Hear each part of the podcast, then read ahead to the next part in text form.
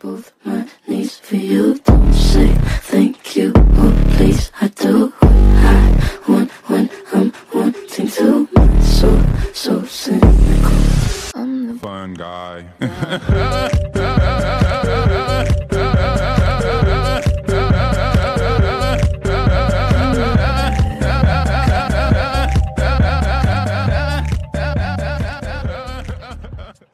Ciao a tutti ragazzi e benvenuti al quinto episodio del Fun Guys Podcast, il vostro podcast di riferimento sui Los Angeles Clippers. Ormai ci avete imparato a conoscere. Oggi è una puntata speciale per diverse ragioni. Eh, prima di tutto perché eh, abbiamo un ospite d'eccezione che è Alexandros Moussas, detto Sasso, eh, tifoso e analista dei eh, Utah Jazz. Ciao Sasso. Ciao, ti ringrazio per pronuncia, presentazione e tutto, insomma. Perfetto, Avevo... sentivo la pressione per, per la pronuncia. Poi ovviamente qui con me ci sono come sempre Lorenzo Pasquali, ciao Lore. Ciao a tutti. E Matteo Berta, ciao Teo. Ciao a tutti, quinta e ultima puntata questa tra l'altro. aspetta, aspetta, aspetta. Iniziamo non, subito. Non, non acceleriamo, non acceleriamo. Allora, puntata speciale per una serie di motivi. Prima di tutto perché abbiamo un ospite d'eccezione. E noi avevamo preparato questa puntata, no, prima della uh, Pivotal Gara 5 per appunto parlare, no, del, di quella che era stata la serie fino adesso. La serie però è esplosa tipo due ore fa, eh, perché Kawhi Leonard è fuori per gara 5, ma eh, direi per la stagione, in seguito a un problema al ginocchio che ancora si deve capire esattamente l'entità, ma eh, pare si sia fatto il crociato. E quindi è una puntata speciale anche per questo, perché è una puntata di eh, disperazione condivisa tra noi tre eh, per l'ennesima run playoff dei Clippers che, che, che, finirà nel nulla. Allora, ragazzi, inizierei con un giro di eh, così, opinioni. Poi, tra l'altro, eh, ecco, mi stavo dimenticando l'ultimo motivo per cui questa sarà una puntata speciale è che lascerò diciamo il timone della conduzione a, a Teo perché io sarò troppo impegnato a cercare delle tecniche per suicidarsi e, no. e quindi, quindi, lascerò mano carta bianca a Teo o comunque più mano, più mano libera rispetto, rispetto, al solito però inizierei comunque con un giro di eh, opinioni um, ah, innanzitutto su quella che è stata la serie fino adesso e, e, poi soprattutto per quanto riguarda Lore e Teo su, su quella che è stata la vostra relazione alla, alla, notizia di Kawhi. Ma allora, partiamo dalla, dalla, reazione alla notizia di Kawhi, dato che è roba più fresca, dato che è da un 3-4 ore che si sa. Eh, quando è stato detto che Kawhi non avrebbe giocato gara 5, che probabilmente non sarebbe stato fuori anche per le prossime gare della serie, è subito scattato un po' il campanello, il campanello d'allarme perché fino a ieri non era nell'injury report e lui dopo, dopo l'infortunio in gara 4 aveva detto che non aveva problemi al ginocchio, che stava bene, ma a quanto pare qualcosa è cambiato e, e adesso ci, tro- ci ritroviamo in questa situazione. Diciamo che probabilmente l'infortunio di Kawhi, nel caso fosse, un, nel caso fosse grave come un crociato, sarebbe un po' la ciliegina sulla torta in questa stagione condizionata pesantemente dagli infortuni. Tutte le squadre, o quasi, hanno, dovuto, hanno avuto defezioni importanti durante la regular season o adesso, durante i playoff. E una schedule così, così ristretta ha portato anche ad avere tutti questi problemi. E la run di playoff con più infortuni nella storia della, della Lega. E ovviamente a questo non, giova, non, non ne giova il basket, diciamo. Beh, come reazione direi che parlo a nome di tutti, un sacco di bestemmie, poi disperazione e infine accettazione del lutto. Ma questo è un podcast, e... scusami Lore, questo è un podcast censurato? Eh, non, non, so, non, so, cosa Spotify decide di fare. Okay. Andiamo in grande stile. Okay. Comunque, per quanto riguarda la serie, secondo me i Clippers avevano abbastanza capito come giocare contro questa versione dei Jazz e li avevano abbastanza messi in scacco. Poi magari ne parleremo anche dopo. Jazz che, eh, appunto, parlo di questa versione qua, eh, chiamo in causa Sasso, eh, anche loro hanno i loro problemi con Colli che non ha ancora giocato una partita nella serie e Sasso, per favore, illustraci e chiarisci la situazione di Colli anche per chi non segue Utah così attentamente.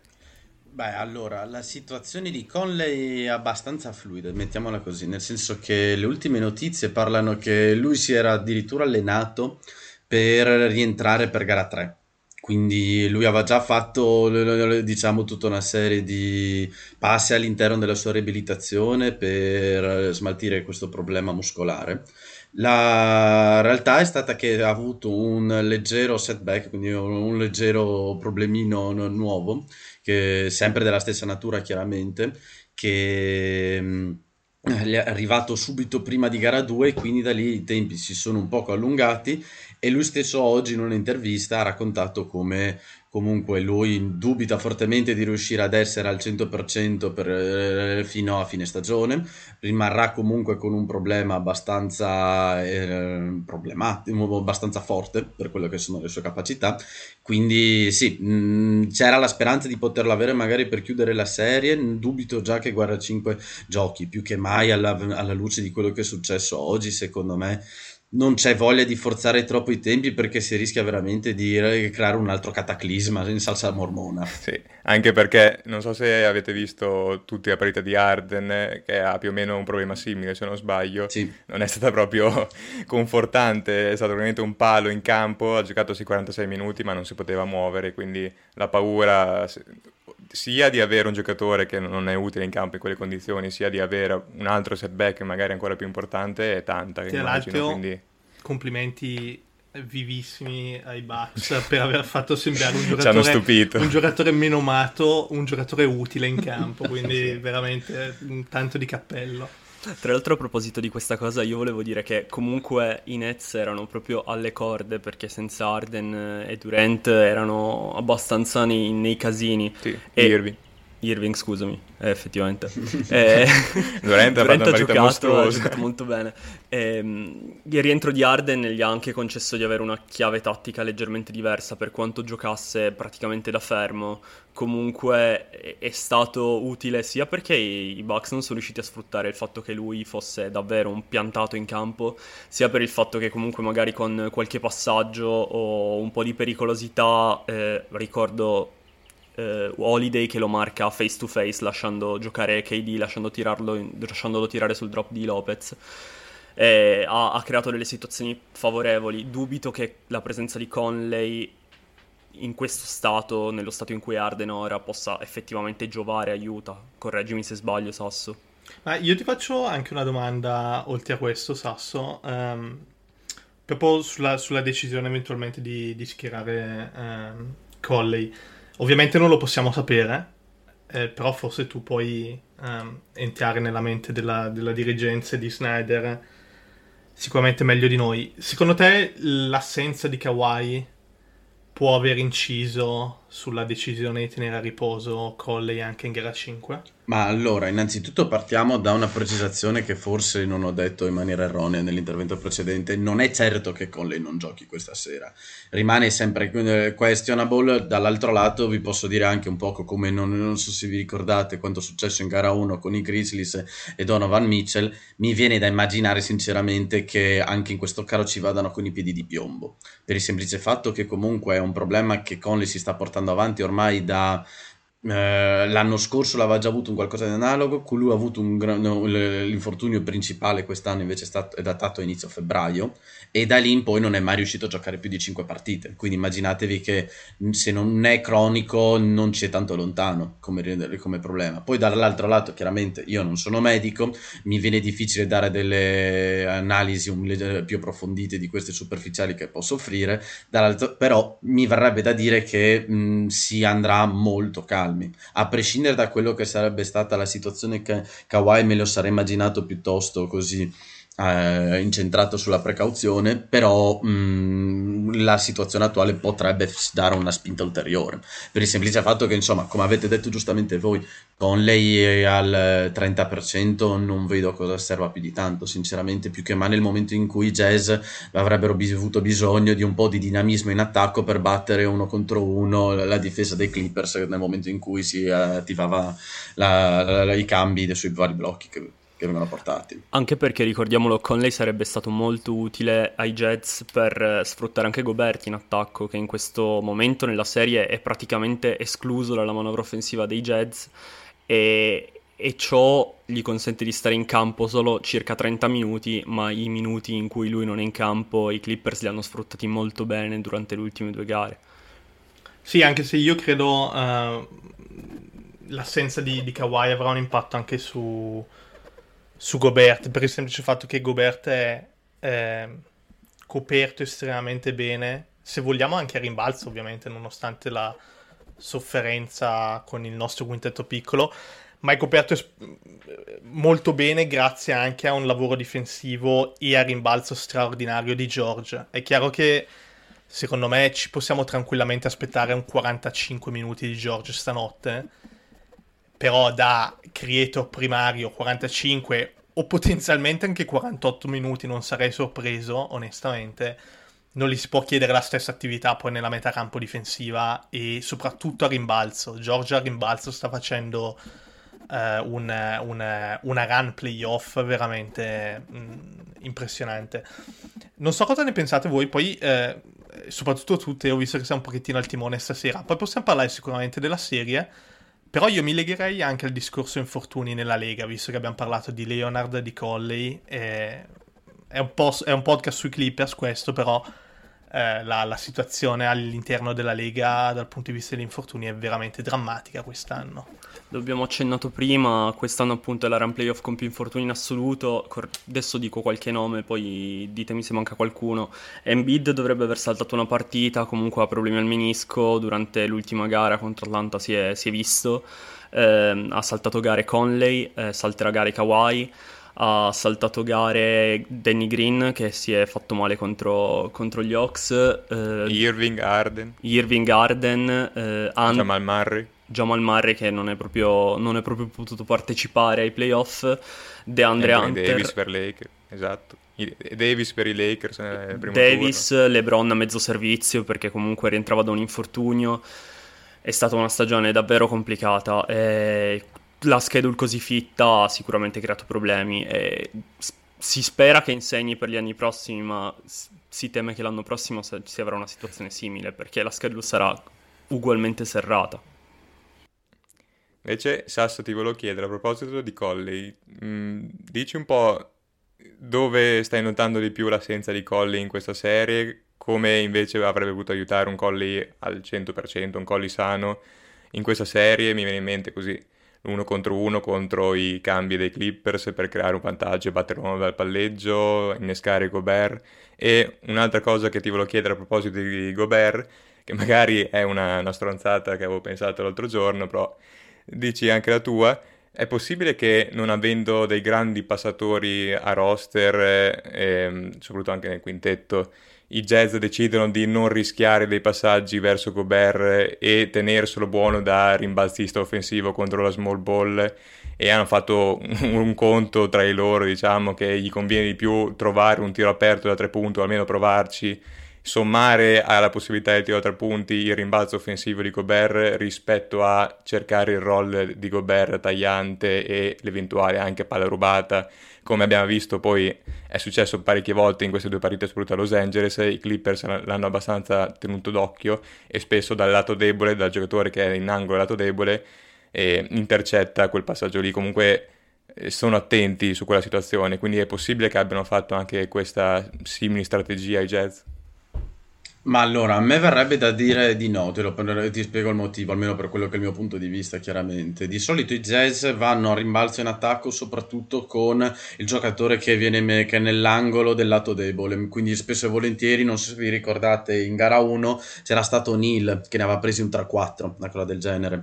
E questo perché? Proprio per il fatto che eh, i jazz non hanno una grande transizione difensiva e di fronte a tutta una serie di atleti come, come quelli dei Clippers, per quanto i Clippers stessi non siano la squadra che ama più andare in transizione offensiva, aveva senso, diciamo, prendere Gobert e farlo andare via il più rapido possibile verso la propria area. E quindi quello non è una cosa che viene fatta usualmente, succede soprattutto su questioni di allenamento sui pick and roll, si parte soltanto dal presupposto che nel momento in cui il palleggiatore va verso l'area c'è la doppia opzione, passaggio e tiro, che sono più o meno mh, mm, fatte con lo stesso idea per il fatto che comunque c'è Gobert appunto o Favors, che comunque è un buon rimbalzista offensivo, pronti a, a prendere l'errore nel, nel caso ci fosse quindi quello mi verrebbe da dire di no, però dall'altro lato tu hai reso perfettamente il punto, nel senso che c'è un limite nelle capacità dei passaggi della maggior parte dei giocatori a roster dei jazz e questo comporta dei limiti enormi nel riuscirlo a servire.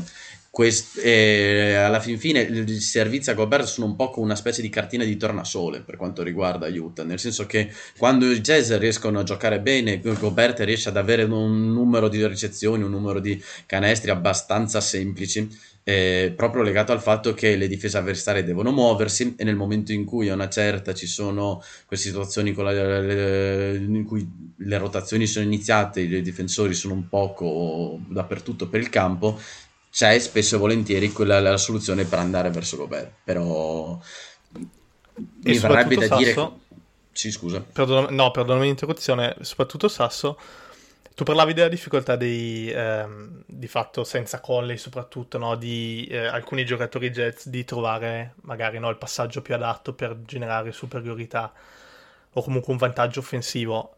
Io direi anche che senza Conley eh, i Jets non hanno nessun altro, oltre a Mitchell ovviamente, ma nessun altro in grado di battere eh, ripetutamente l'uomo dal, dal, palleggio. Forse Bogdanovic, che però insomma non, non sta entusiasmando, eh, però quello è secondo me un altro, un altro grande problema che Utah ha avuto in, queste, in questa prima parte della serie. Cioè, tolto Mitchell e non avendo Colley, ovviamente, non hai nessuno che sia in grado di generarti un qualcosa da una situazione di, di pick and roll o comunque dal palleggio eh, e sia in grado di battere l'uomo. Sì, sì, sì, io concordo pienamente. Io quando avevo scritto su True Shooting insieme a, a sia Lorenzo che a Matteo, io avevo calcato molto la mano sul concetto del fa- sul concetto di attacco in isolamento dei Jazz, perché mi immaginavo che la, la, strategia migliore per poter limitare l'attacco di Utah fosse per l'appunto iniziare a fare cambi a più non posso e sfidare chiunque a battere il proprio uomo in palleggio. E dato che, come dici tu, giustamente gli uomini capaci di farlo in maniera continua sono due, nel momento in cui viene giù uno è ancora più semplice per i Clippers a quel punto iniziare a sfruttare questa situazione di cambi e riuscire di conseguenza a crearsi un vantaggio vantaggio, non da poco. Poi... Da... Approfitto di questo momento per chiederti, dato che le ultime due gare sono state vinte ampiamente dai Clippers, che cosa secondo te non è andato nelle ultime due gare lato, lato Jazz? Eh, lato jazz c'è la, la, questione che per quanto mi riguarda tutto deve iniziare un poco dalla difesa. Il problema della difesa è che dall'altro lato i Clippers hanno capito perfettamente come attaccare. Adesso in preparazione della, del podcast mi hanno andato a vedere un due numeri che erano, sono un po' sempre gli stessi che mi riguardo perché sono abbastanza importanti per quanto riguarda l'equilibrio di Utah. E nello specifico, nel momento in cui c'è Gobert in campo, eh, il 20% delle conclusioni dei Clippers arriva al ferro. Nel momento in cui c'è Favors la cifra sale al 35%, quindi capite già da sé qual è, qual è l'impatto di uno e dell'altro e allo stesso tempo vi posso dire anche che il, le percentuali da 3 dei Clippers con Gobert sono una cosa, con Favors sono tutt'altro. Quindi gira rigira purtroppo la, l'unica soluzione che aveva in mano Snyder secondo me era quello di far giocare più Gobert. Gobert nello, soprattutto nell'ultima è stato limitato da una scelta sua che non mi ha trovato molto d'accordo, che è stata quella di tenerlo fuori eh, al terzo fallo nel secondo quarto, facendo un poco di gestione, amministrazione per evitare che gli, che gli arrivasse il quarto fallo, che posso anche capirlo sotto certi punti di vista, dall'altro lato non è un genere di pensiero che mi trova più di tanto d'accordo proprio per il fatto che si arriva a una certa in cui i Clippers del caso sono sul più 20, per il fatto che senza Gobert, insomma, no, la difesa dei, dei, Jazz è poca cosa, la realtà dei fatti. Siamo, siamo, tutti d'accordo, anche perché è successo anche noi la stessa cosa in gara 5 con Paul George. Nel terzo quarto Paul George commette il quarto fallo, se ricordo bene, e lì Dallas ha fatto un parziale di quasi 20 a 0 e, la, e il giorno dopo nella puntata ci siamo tutti lamentati del fatto che anche Tai Lu abbia lasciato in panchina Paul George è troppo. Quindi è una cosa che succede spesso purtroppo e, e che quasi mai paga. Sì, anche fine... se lì poi era stata una situazione anche molto specifica secondo me, nel senso che concordo con quello che hai detto tu Lore e anche sull'importanza proprio eh, sui due lati del campo di, di George, però lì furono anche un 5 minuti, anzi anche meno, veramente folli da parte di Rondo e, e, e Leonard. Cioè con un 3-4 palle perse, no? Matteo le aveva poi elencate molto bene un paio di podcast fa, un, paio di palle perse in cui onestamente c'entra relativamente la presenza di, di, di Giorgio meno in campo.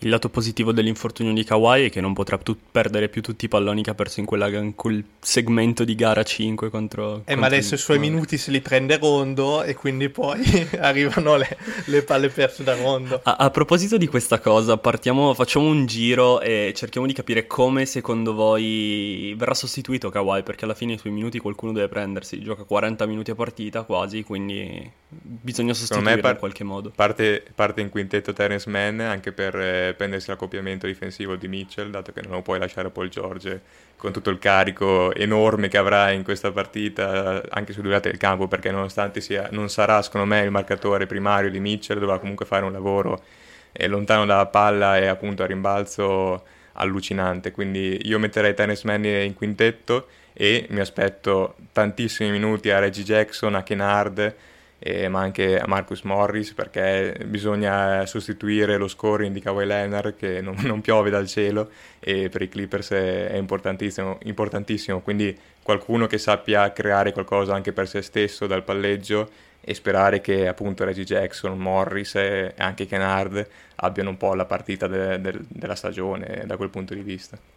Sì, concordo. Cioè, secondo me lo sostituisci con uh distribuisce i suoi, i, i, i suoi minuti tra Men, Kennard e, e, se vogliamo potrebbe prendersi qualche minuto in più Beverly eh, per ragioni no, difensive, lo, lo, metti su, su Mitchell, eh, anche perché non sta facendo malissimo nei pochi minuti in cui è stato impegnato.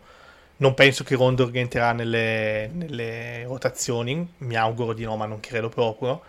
E, e come dicevo prima, se Kennard eh, si, eh, si ha, ha, la giornata positiva al tiro, io mi aspetto veramente i 30 minuti di Kennard, anche perché vor- penso che vorremmo circondare il più possibile George di, di tiratori, nel, quantomeno per quanto riguarda ragioni offensive. Poi certo Kennard lo paghi dall'altra parte, però appunto lo puoi magari controbilanciare con uh, quintetti Batum, cui... cioè, Batum deve stare non so, 42 minuti in campo esatto. questa partita se ne ha certo. fisicamente perché è quello che equilibra certo. la nostra difesa non mi, ecco e... non, mi aspetto, non mi aspetto tanti minuti di Jackson e Kennard insieme quello, quello, quello, assolutamente. Speriamo di non vederli anche perché c'è già Mitchell che si sfrega le mani, convinto di farne 50 in gara 5, che noi non abbiamo ancora visto, quando uscirà il podcast sarà già stata giocata, quindi noi adesso stiamo facendo previsioni su cose che voi sapete già, quindi... E tra l'altro anche Sasso immagino che sarebbe molto felice di vedere Jackson e Kennard insieme per almeno 30-35 minuti. Sì, sì, sì, no, io sono più che, più che aperto a questa opzione. L'unica cosa che vi posso dire lato jazz, tra virgolette, una cosa che è sempre sofferto Utah e che ha messo perennemente in difficoltà questa squadra quest'anno è stata la fisicità. Di conseguenza mi ritrovo molto in quello che dite nell'aumentare il, fi- il minutaggio a Terence Mann, perché è il classico tipo di atleta che i jazz soffrono. Sono curioso di vedere sotto certi punti di vista quanto eh, l'assenza di Leonard farà sì che Lu possa scegliere magari Zubac giocando con un quintetto un po' più classico, magari, eh, invece di dare, di dare, minuti a Beverly, per il fatto che, non lo so, io sono un po' scettico su di lui per questioni offensive, quindi eh, potrebbe essere anche quella un'opzione in caso, però mi sembra andare un poco nella direzione di come giocano i jazz, quindi non sono neanche così sicuro, ad essere sincero. Diciamo che Beverly, da quando è rientrato dall'infortunio, non sembra più il Beverly, Beverly, di prima, che comunque nelle ultime stagioni stava tirando sempre wide open, ovviamente, ma con il 40% da 3. E adesso sta faticando anche al tiro, quindi in attacco rischi di pagarlo molto di più di quanto lo pagavi dopo prima. Lo Star Game, dopo lo Star Game credo che stia tirando con il 20 da 3 eh, più o meno. Esatto. D'altro Io invece canto... ho, un'altra, ho, un'altra, domanda, Teo, ti, ti anticipo. Sì, sì, sì, vai, vai. E, e la rivolgo a tutti e tre ovviamente sempre mh, mm, relativamente alle, alle, rotazioni, eccetera. Duplice domanda: come penserete che verrà impiegato difensivamente George? Perché chiaramente cambia uh, la sua, il suo usage a livello, a livello offensivo. E poi così, giusto, no? Una, una uh, parentesi, un filo meno tattica, ma se vogliamo comunque curiosa. Uh, quanti minuti vi aspettate da George stanotte? Allora, i minuti di George credo che saranno appunto, se non 48, 44, 45 per farlo rifiatare magari ad inizio secondo quarto, ad iniz- a fine terzo quarto, in, que- in quei frangenti di partita in cui può permettersi di stare un paio di minuti un paio di minuti in panca e in quei minuti non mi stupirei di vedere magari Rondo con davvero un quintetto molto piccolo con sia Kennard che Jackson per poco tempo però serve qualcuno che comunque eh, gestisca l'attacco e Kennard e Jackson non sono il tipo di giocatore in grado di gestire l'attacco. E, ehm, per quanto riguarda le, le rotazioni il problema principale della difesa di George scusami e il problema principale secondo me è riuscire a tenerlo lontano dal dover contendere i rimbalzi a Gobert e quindi mi allaccio di nuovo alle rotazioni. Io credo di vedere anche un po' più Zubac per eh, evitare di far affaticare troppo Giorgio in quel frangente, perché comunque lui nelle scorse partite ha dovuto fare un gran lavoro come l'aveva fatto anche nella serie precedente contro Marianovic e Porzingis e lui, Man, Batum dovevano sempre andare in tre a contestare i rimbalzi e quello è faticoso e non puoi più permettertelo. In generale io cercherei di nasconderlo per quasi tutta la partita perché non ti puoi permettere che faccia esatto. un fallo di troppo e si carichi i falli nel primo tempo per esempio. E sappiamo benissimo che può capitare anche perché spesso lo fa anche falli in attacco smanacciando eccetera. Non è proprio in- super intelligente a questo punto di vista. Non si sa troppo controllare quindi eh, se lo metti a marcare la palla o eh, viene coinvolto spesso da, da Mitchell eh, rischia appunto di, di, fare falli così stupidi e, e, e, quando George deve andare in panchina perché è arrivato il terzo fallo a metà secondo quarto i Clipper sono, sono veramente nelle acque profonde. Quindi cercherei di nasconderlo tanto e dall'altro, dall'altro lato io se fossi Utah quasi quasi cercherei di coinvolgerlo il più possibile in attacco. Cioè dato che dovrà farsi anche 46 minuti, 45 minuti, attaccarlo quasi a ogni azione, anche se è il nostro miglior difensore, ma attaccarlo, attaccarlo, attaccarlo, sperare che faccia qualche fallo, stancarlo. Volevo e, chiedere la stessa cosa a Sasso. Volevo chiedere esattamente questa cosa a Sasso, cioè eh, se pensa che in qualche modo cambierà un pochettino il, il plan dei, dei Jets da questo punto di vista. Ma io, come dice, appunto detto Lorenzo, lo attaccherei. Lo attaccherei abbastanza sprombattuto. Poi io mi immagino che magari l'accoppiamento iniziale possa essere di lui su uno fra O'Neill e Ingles, mi verrebbe da dire. Se so, mettere su O'Neill. Quella che avevo pensato anch'io, la cosa di O'Neill è che magari è un po' più utile come bloccante, nel esatto. senso, cioè, un viene un po' più utilizzato magari per fare tag screen, ghost screen, cose del genere, nel caso magari c'è il rischio che ci sia lo switch, quindi mi verrebbe da dire che quella potrebbe essere l'unica cosa che mi fa pensare, magari lo metterei su Ingles, soprattutto visto lo scarso apporto che ha avuto Ingles fino adesso. Mm, però insomma non cambia troppo secondo me da questo punto di vista. Di base comunque se giocate se i Clippers continuano a giocare Switch chiaramente un minimo lo andrei a cercare io sono d'accordo con Sasso An- fossi Clippers cercherei di metterlo probabilmente su Ingles che non ha, non ha, esattamente il primo passo bruciante quindi George può, può cercare di contenerlo senza farfallo e soprattutto è meno coinvolto nel, negli screen.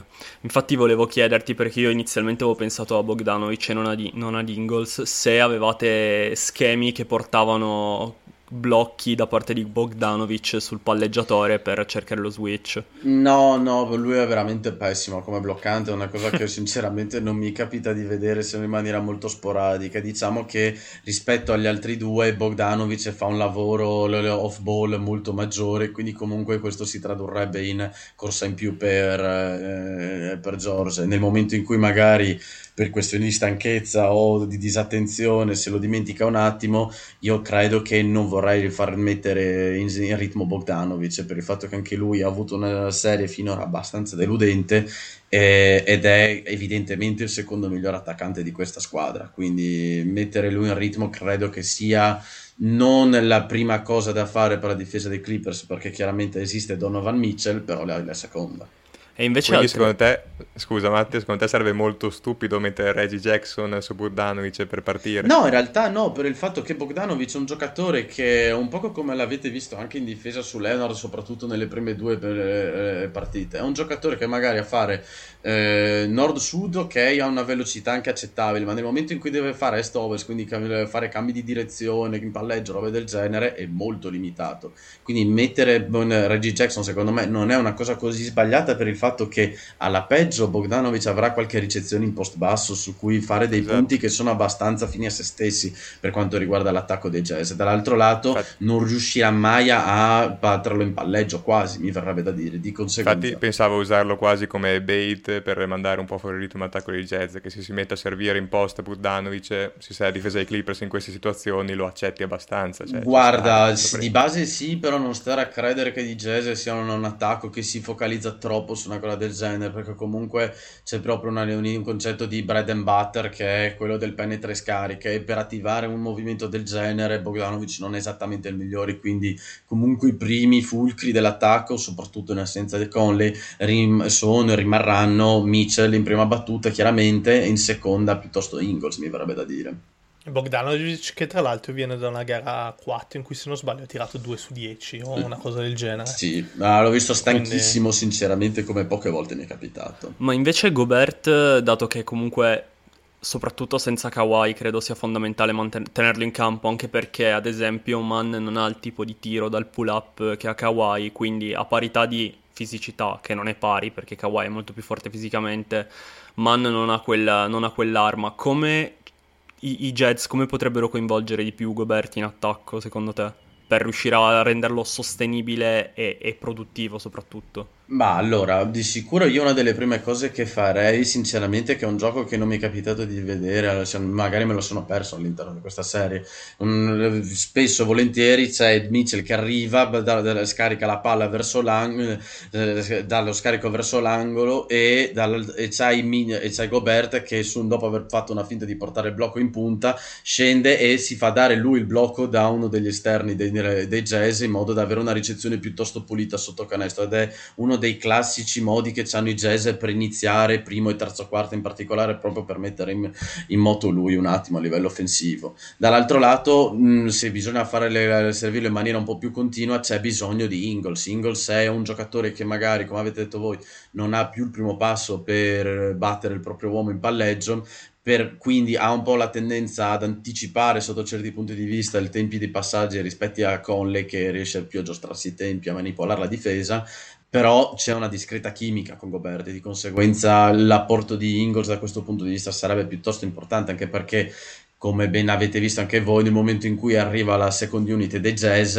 c'è, c'è, Niang che in questo momento è il peggior giocatore della storia dei playoff, c'è Jordan Clarkson che non passa la palla neanche sotto tortura. Eh, quindi sì, nel senso non ci si può neanche immaginare neanche di tant'altro. Gio- Jordan Clarkson che non passa la palla ma sta tirando dal palleggio come Steph Curry nel 2016, quindi per ora Beh, è nella scorsa partita in cui peraltro è l'unica in cui ha tirato veramente male, ha messo nel primo tempo una tripla in uh, tipo floater saltando in avanti da 8 metri, una cosa senza senso. È che bisognerebbe dividere i tiri da 3 e i tiri da 2, perché da 3 è vero che sta facendo ma i tiri da 2 credo ne abbia messo uno nelle ultime due partite, sì. una cosa del genere. Ma io di Jordan Clarkson ho l'immagine stampata nel cervello della serie eh, di Cavaliers contro i Celtics nel 2018, in cui c'è lui che gioca un isolamento con LeBron che taglia con le mani in alto sotto canestro per un quarto d'ora e Clarkson che gioca l'isolamento e prende un long two.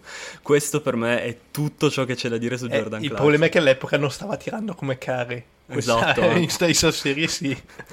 Comunque ricollegandosi al fatto che eh, Utah potrebbe voler attaccare Paul George, vi chiedo, secondo voi ci sarà una cosa simile soprattutto nel primo tempo per quanto riguarda i Clippers e Gobert? Perché in gara 4 Gobert è dovuto uscire, come ha detto Sasso, per falli e, e ovviamente i Clippers hanno poi sfruttato a dovere i minuti con Favors e costringere Utah a far giocare il più possibile Favors potrebbe essere una delle poche speranze che hanno i Clippers in questa partita. Quindi io potrei immaginarmi eh, un primo tempo in cui si, va, si cerca di andare sempre in aria, appunto con Terrence Mann, con Reggie Jackson, con Paul George, a cercare il contatto alla bella e buona, magari sparare anche de, delle layup contro la tabella vergognosi, però cercando di rubare dei falli a Gobert. Quello hanno quelle, opzioni lì di cacciarsi in aria e, come è successo in gara 4, con eh, Ibiza farlo lottare a rimbalzo e sperare che commetta uno o due falli a, a, rimbalzo. Secondo voi potrebbe succedere o è totalmente folle cercare di sfidare Gobert in aria?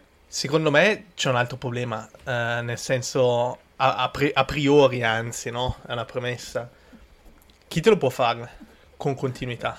Quelli, Perché quelli, non, puoi chiedere, non, puoi chiedere, dal, dal, primo minuto del primo quarto a George di fartelo per tutta la partita. Deve Perché anche, arriva... Eh, Man, Reggie Jackson possono batterti l'uomo dal palleggio, sì. possono arrivare in situazioni dinamiche in aria e buttarsi contro Gobert proprio di corpo.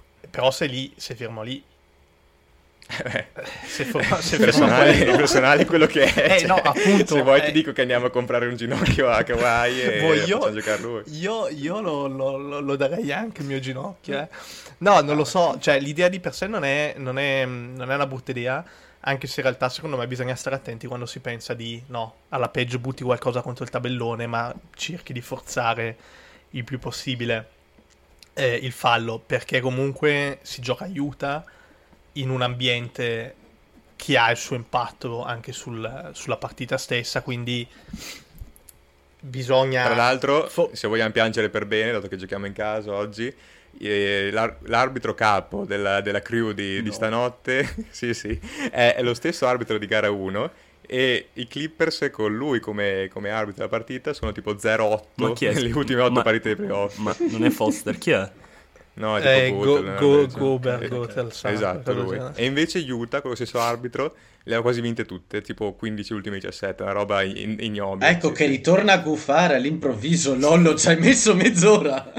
È l'arbitro che sembra uscito da un film di Tim Burton. non lo so. Adesso controlliamo, intanto andate avanti, parlate di come... no, però per chiudere questo secondo me è il concetto, nel senso che uno bisogna stare attenti con l'idea di eh, andare il più possibile in area per forzare i falli a Gobert, perché è un attimo che tiri per aria due piccioni viaggiatori, loro scavano 10 punti e in quel sistema, in quell'ambiente poi non, non li riprendi più. Abbastanza eh, intanto, int- intanto, qua ci mostriamo immagini a vicenda eh, dei, dei, vari arbitri NBA. Eh, e poi appunto non, non, vedo chi te lo possa fare con una certa continuità, ecco. Secondo me quello è il punto. Secondo me quando Gobert è in campo il, il modo migliore per attaccare comunque i Jets è sfruttare la sua posizione di drop uh, sempre sui, sui pick and roll, quindi prendersi quei tiri dai 5-6 metri, provare a farglielo pagare, anche perché sono peraltro i tiri preferiti da George, e quindi provare a farli, a farli oh, pagare Ma dirò, difensivamente io in con, quel modo. con Giorge cercherei più di tutto il tiro da tre in quella situazione, magari anche O da tre, de- certo. dei blocchi, mh, diciamo, a uscire quasi, come è successo nelle due gare di Los Angeles, che secondo me hanno cercato molto più spesso quella soluzione, hanno trovato un po' dei modi migliori per attaccare anche la drop coverage di Gobert e uno di questi è appunto dare palla quasi in punta a Paul George, portargli un blocco che eh, è quasi perpendicolare nel fondo, in modo che lui dal palleggio possa uscire e allontanarsi dal canestro e prendersi la tripla dal palleggio, anche perché ehm, molto spesso non riusciamo a, a creare quella separazione dal blocco tale da garantire una tripla pulita, come invece succede spesso a Utah con Mitchell, Clarkson, eccetera, che girano il blocco anche per la nostra mancanza di difensori eh, che sappiano girare un blocco e si ritrovano eh, una, una pianura davanti per potersi prendere il tiro. E, e a proposito di questo, ve la butto lì proprio così. Ehm, non pensate che Beverly sia quasi costretto a giocare dei minuti importanti in difesa perché è uno dei pochissimi, forse l'unico, a Vi- poter vi difendere lascio- quelle situazioni? Vi lascio, adesso lascio la parola a Teo e Sasso, ma vi lascio con, una, con due dati che ho letto proprio in questo momento. Nella serie, Mitchell con Beverly come eh, primary defender, quindi in, eh, come, come dif- diciamo difensore assegnato a, a Mitchell. Su 40 minuti Mitchell sta tirando col 28,6 dal campo, il 33,3 da 3 punti e ha 4 assist e 6 perse per 22 punti totali. Sì, se non sbaglio, questi sono i dati del, del sito NBA, immagino, no? Sì, sì, sì, Che dati comunque, ufficiali. sì, spesso sono un po' registrati po' a caso, diciamo, però è vero, si è notato secondo me anche occhio che la difesa di Beverly è stata una delle migliori su Mitchell, forse la migliore insieme a Leonard. Secondo me ha fatto sicuramente meglio di Paul George perché appunto è molto più rapido di piedi e sa navigare molto meglio i blocchi. Quindi si è visto anche occhio l'impatto Non- di Beverly in difesa. Non so cosa ne pensa Sasso eh, su quale sia il prototipo di difensore migliore su Mitchell, però io sono d'accordo perché so- anche dal punto di vista di Beverly, i giocatori come Mitchell sono quelli che Beverly comunque ama marcare perché riesce ad infastidirli il più possibile perché non lo sovrastano troppo fisicamente, quindi riesce, riesce a non andare sotto, riesce a dargli fastidio usando le mani, eccetera. Non so se Sasso è d'accordo e cosa ne pensa magari di quali sono il prototipo di difensore più fastidioso su Mitchell. Ma allora, per quanto mi riguarda, sì, di sicuro, per quello che ho visto, mi sembra, mi verrebbe da dire che è il migliore difensore a disposizione dei, dei Clippers nel momento in cui si vuole far riposare Giorgio. Dall'altro lato, adesso sui dati che ha citato Marco, magari mi verrebbe da essere un leggermente scettico per il semplice fatto che comunque Beverly è andato, no, il suo minutaggio è andato in crescendo nelle ultime partite, perché se mi ricordo bene nella prima aveva giocato poco o nulla, quindi viene anche un poco da sé che le, le statistiche di Mitchell vengano un po' più siano abbassate, anche per il fatto che comunque secondo me lui a una certa è riuscito anche ad avere un game plan abbastanza azzeccato, cioè nel senso secondo me è giusto andargli contro dei diversi set difensivi, c'è stata la zona in gara 2, ci sono state le, varie trap che, che sono state Sì, ma poi Sasso, perdonami, perdonami l'interruzione, questi, come dici giustamente tu, sono giustamente solo dei, dei dati così un po' generali per dare un trend, perché come dici giustamente tu, soprattutto in gara 3 e gara 4 noi abbiamo usato tantissimo le trap, Sì, abbiamo sì, sì, raddoppiato ma- tantissimo Mitchell per, per farli, per farli di fatto... ehm, per forzarlo a, a prendere una decisione e fargli uscire il pallone dalle mani, visto che non ha quella qualità che può avere un Doncic, per esempio, nel leggere i raddoppi. Quindi è chiaro che non sono, non sono perfetti, era semplicemente per dare, diciamo, un trend generale. Sì, sì, sì, ma io infatti concordo con il trend generale, era la mia era semplicemente un attimo una postilla che avrei detto per una questione del non mi aspetterei, diciamo, Mitchell con il, neanche il 30 dal campo, il poco più del 30 da 3, semplicemente tutto lì. Ma chiaramente che Beverly sia eh, un, un difensore ottimo eh, come point of attack che possa dare piuttosto fastidio a Mitchell, io su questo non sono, non ho minimamente dubbi. Dall'altro lato mi viene da dire che una delle cose che soffre Mitchell di solito è avere difensori un po' più fisici eh, e alti contro.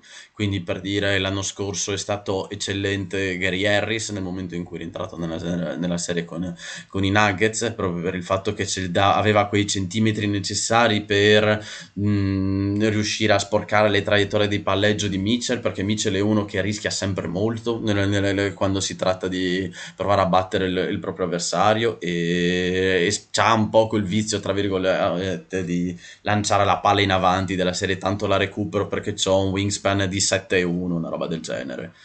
Eh, no, no, no, no, 7-1 l'ho sparata, eh, che sia chiaro. non è un uomo pterodattilo. Sa cazzo, a Marianovic al posto delle braccia. No, Andiamo a controllare. Eh. no, però tocca per terra pensando, quando C'è Sasso che ha visto la mia faccia. Sì, esatto, esatto. è dovuto No, no, comunque lui, cioè, partiva dal proposito 1,85 di apertura di braccia, se mi ricordo bene avrebbe, dovrebbe avere un 2,3 m, 2,5 m, che comunque non è una roba da poco. Sì, sì. Per, per un essere umano, insomma. Eh, sì, il problema, ti risponderei subito, i nostri difensori più fisici, più lunghi sono troppo lenti di gambe, cioè penso a Morris, penso a Batum, Giorgio non lo puoi usare e comunque anche Giorgio ha avuto i suoi problemi, sia per la fatica secondo me nelle prime due gare, sia comunque perché eh, con l'età è peggiorato. Cioè, una delle eh, migliori doti di Paul George sulla difesa perimetrale era appunto la sua capacità di rompere gli end-off, di navigare sui blocchi, era praticamente un'anguilla, cioè si contorceva e passava su tutto. Adesso molto meno, si è visto diverse volte stamparsi contro Gobert e appunto lasciare la tripla a Mitchell senza quasi contestarla. Invece Beverly riesce un po' meglio eh, anche in estremis eh, da dietro a mettergli a manina, a volte l'ha stoppato, ma comunque gli dà un più fastidio secondo me. Sì, sì, Io quello vorrei... sicuramente. Vorrei dire due cose. La prima è che l'arbitro che sembra uscito da un film di Tim Burton è Ken Mauer, l'ho cercato. e abbiamo appurato così. esatto. E la seconda è che Sasso prima ha parlato della zona e volevo chiedergli se secondo voi rivedremo la zona e volevo chiedere a Sasso se secondo lui la zona potrebbe essere affi- efficace contro, contro l'attacco dei Jets. Bah, allora. ah, rispondi io veloce, secondo Va. me sì, poi ti passo la palla Sasso, sì a tratti, cioè non, la farei, non gliela farei vedere per eh, 5-6 minuti di fila, ma proverei a inserirla qua e là per mandarli anche un po' fuori ritmo, cioè provare a rompergli i piani eh, facendo vedere diverse zone, poi non so Sasso cosa ne pensi.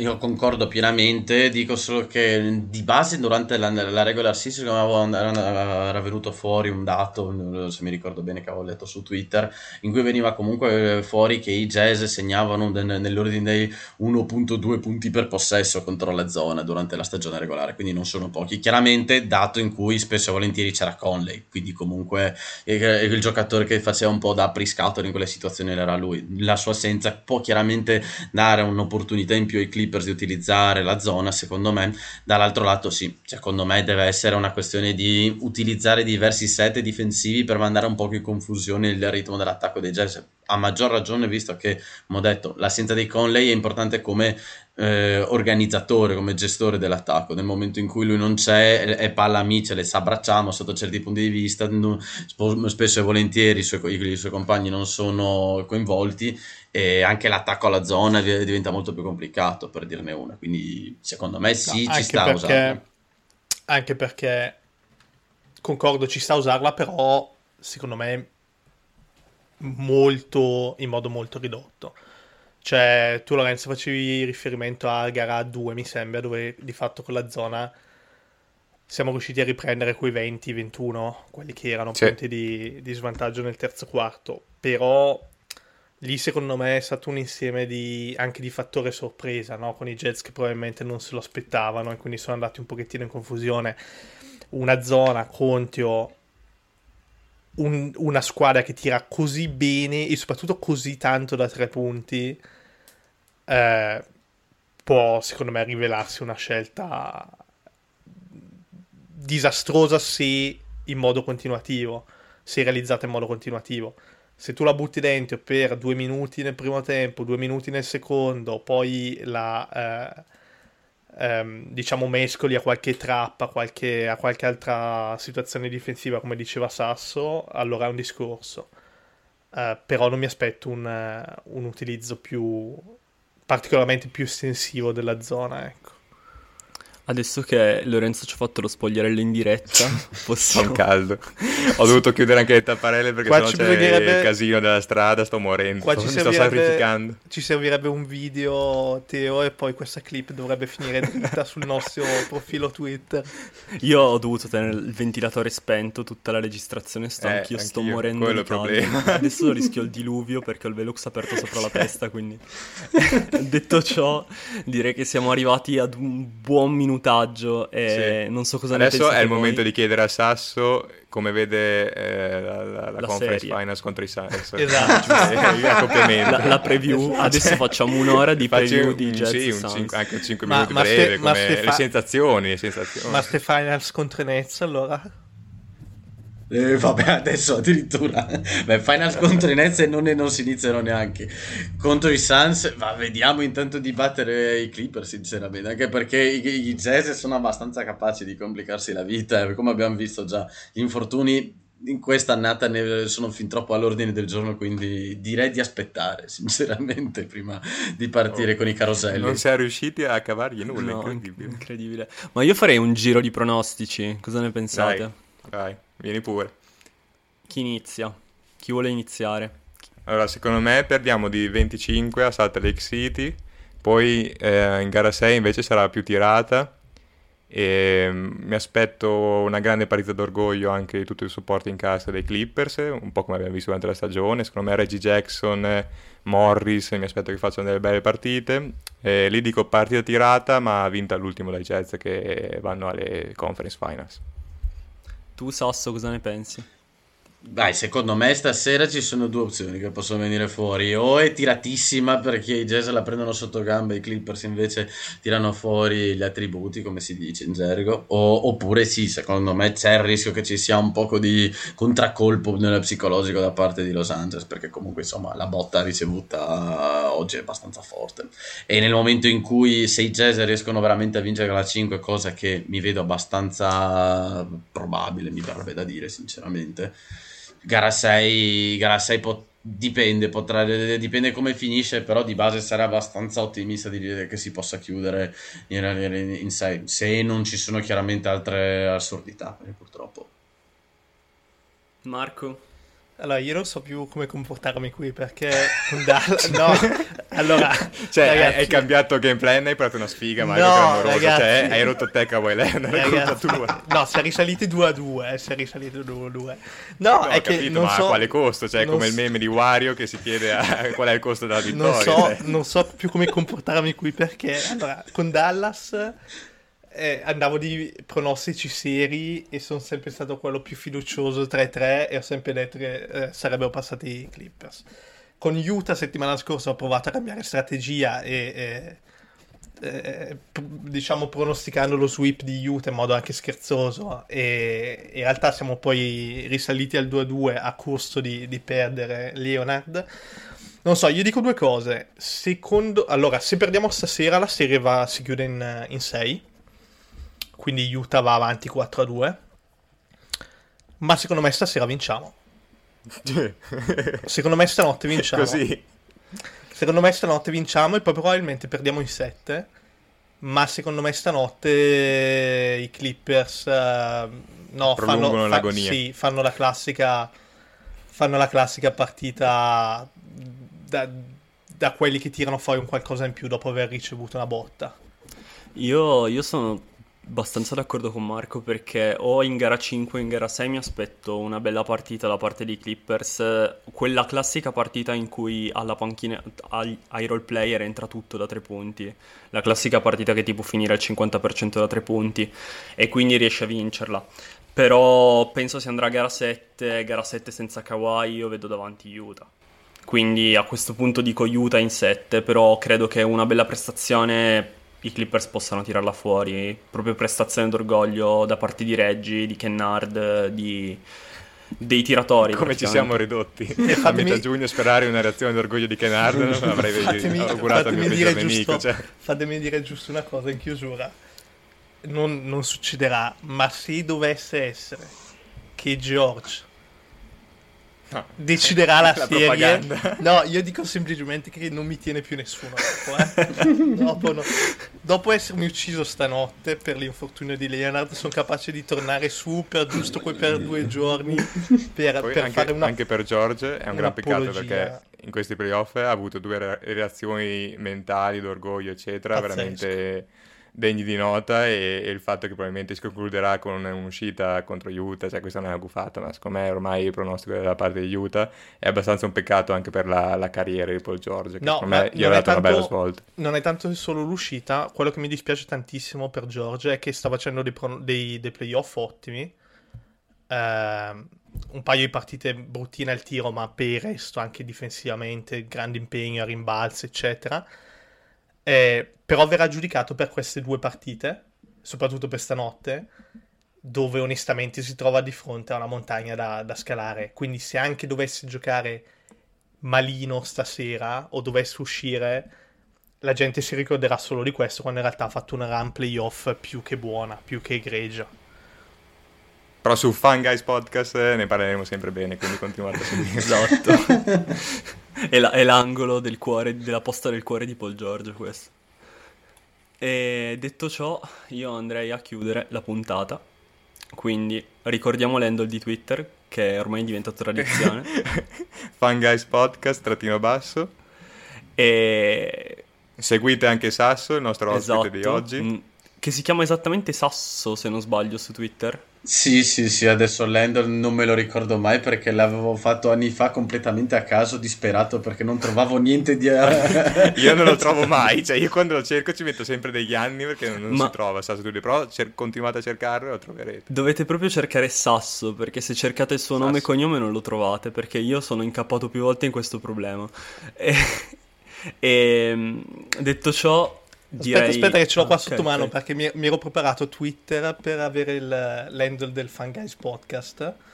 Eh, ma in realtà l'account di, di Sasso è Sassoulatin. Ecco, è una roba molto Facile, seria. facile da trovare. ha pensato a come sponsorizzarlo. Esatto. proprio. È un brand Esatto, Sasso, esatto. si è brandizzato. Vabbè dai, Detto ti ringraziamo ciò- ancora. Esatto, grazie E Sasso ci rivediamo- fatto compagnia. Grazie ci rivediamo la prossima stagione, se non Vene- sbaglio. no, giusto? vabbè, dai, venerdì. Noi usciamo questo venerdì che ci sarà, si sarà già giocata gara 5. E poi ci rivediamo settimana prossima, venerdì prossimo, per l'analisi di, di quella che è stata la stagione. La puntata più breve della storia di O, Guys. o delle conference final contro i Suns. Sì. Eh, vabbè dai. Ciao. Ciao, Ciao, ciao a tutti. Ciao.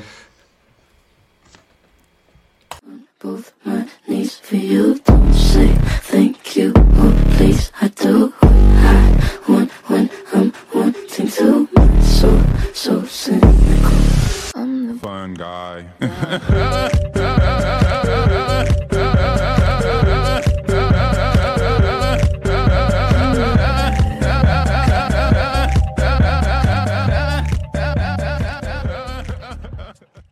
Mary redeemed a $50,000 cash prize playing Chumba Casino this year. I was only playing for fun, so winning this was a dream come true. Chumba Casino is America's number one social casino experience. It's serious fun. With over 80 casino style games to choose from, you too could win life changing amounts of cash. Be like Mary. Log on to chumbacasino.com and give them a whirl. That's chumbacasino.com. No purchase necessary, void or prohibited by law. 18 plus. Terms and conditions apply. See website for details. The voice in the preceding commercial was not the actual voice of a winner.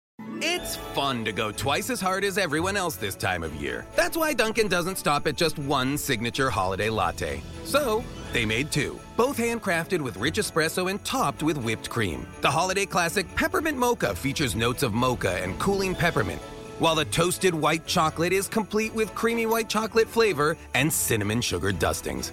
They'll help you show the holidays a thing or two. America runs on Duncan. Price and participation may vary, limited time offer, terms apply.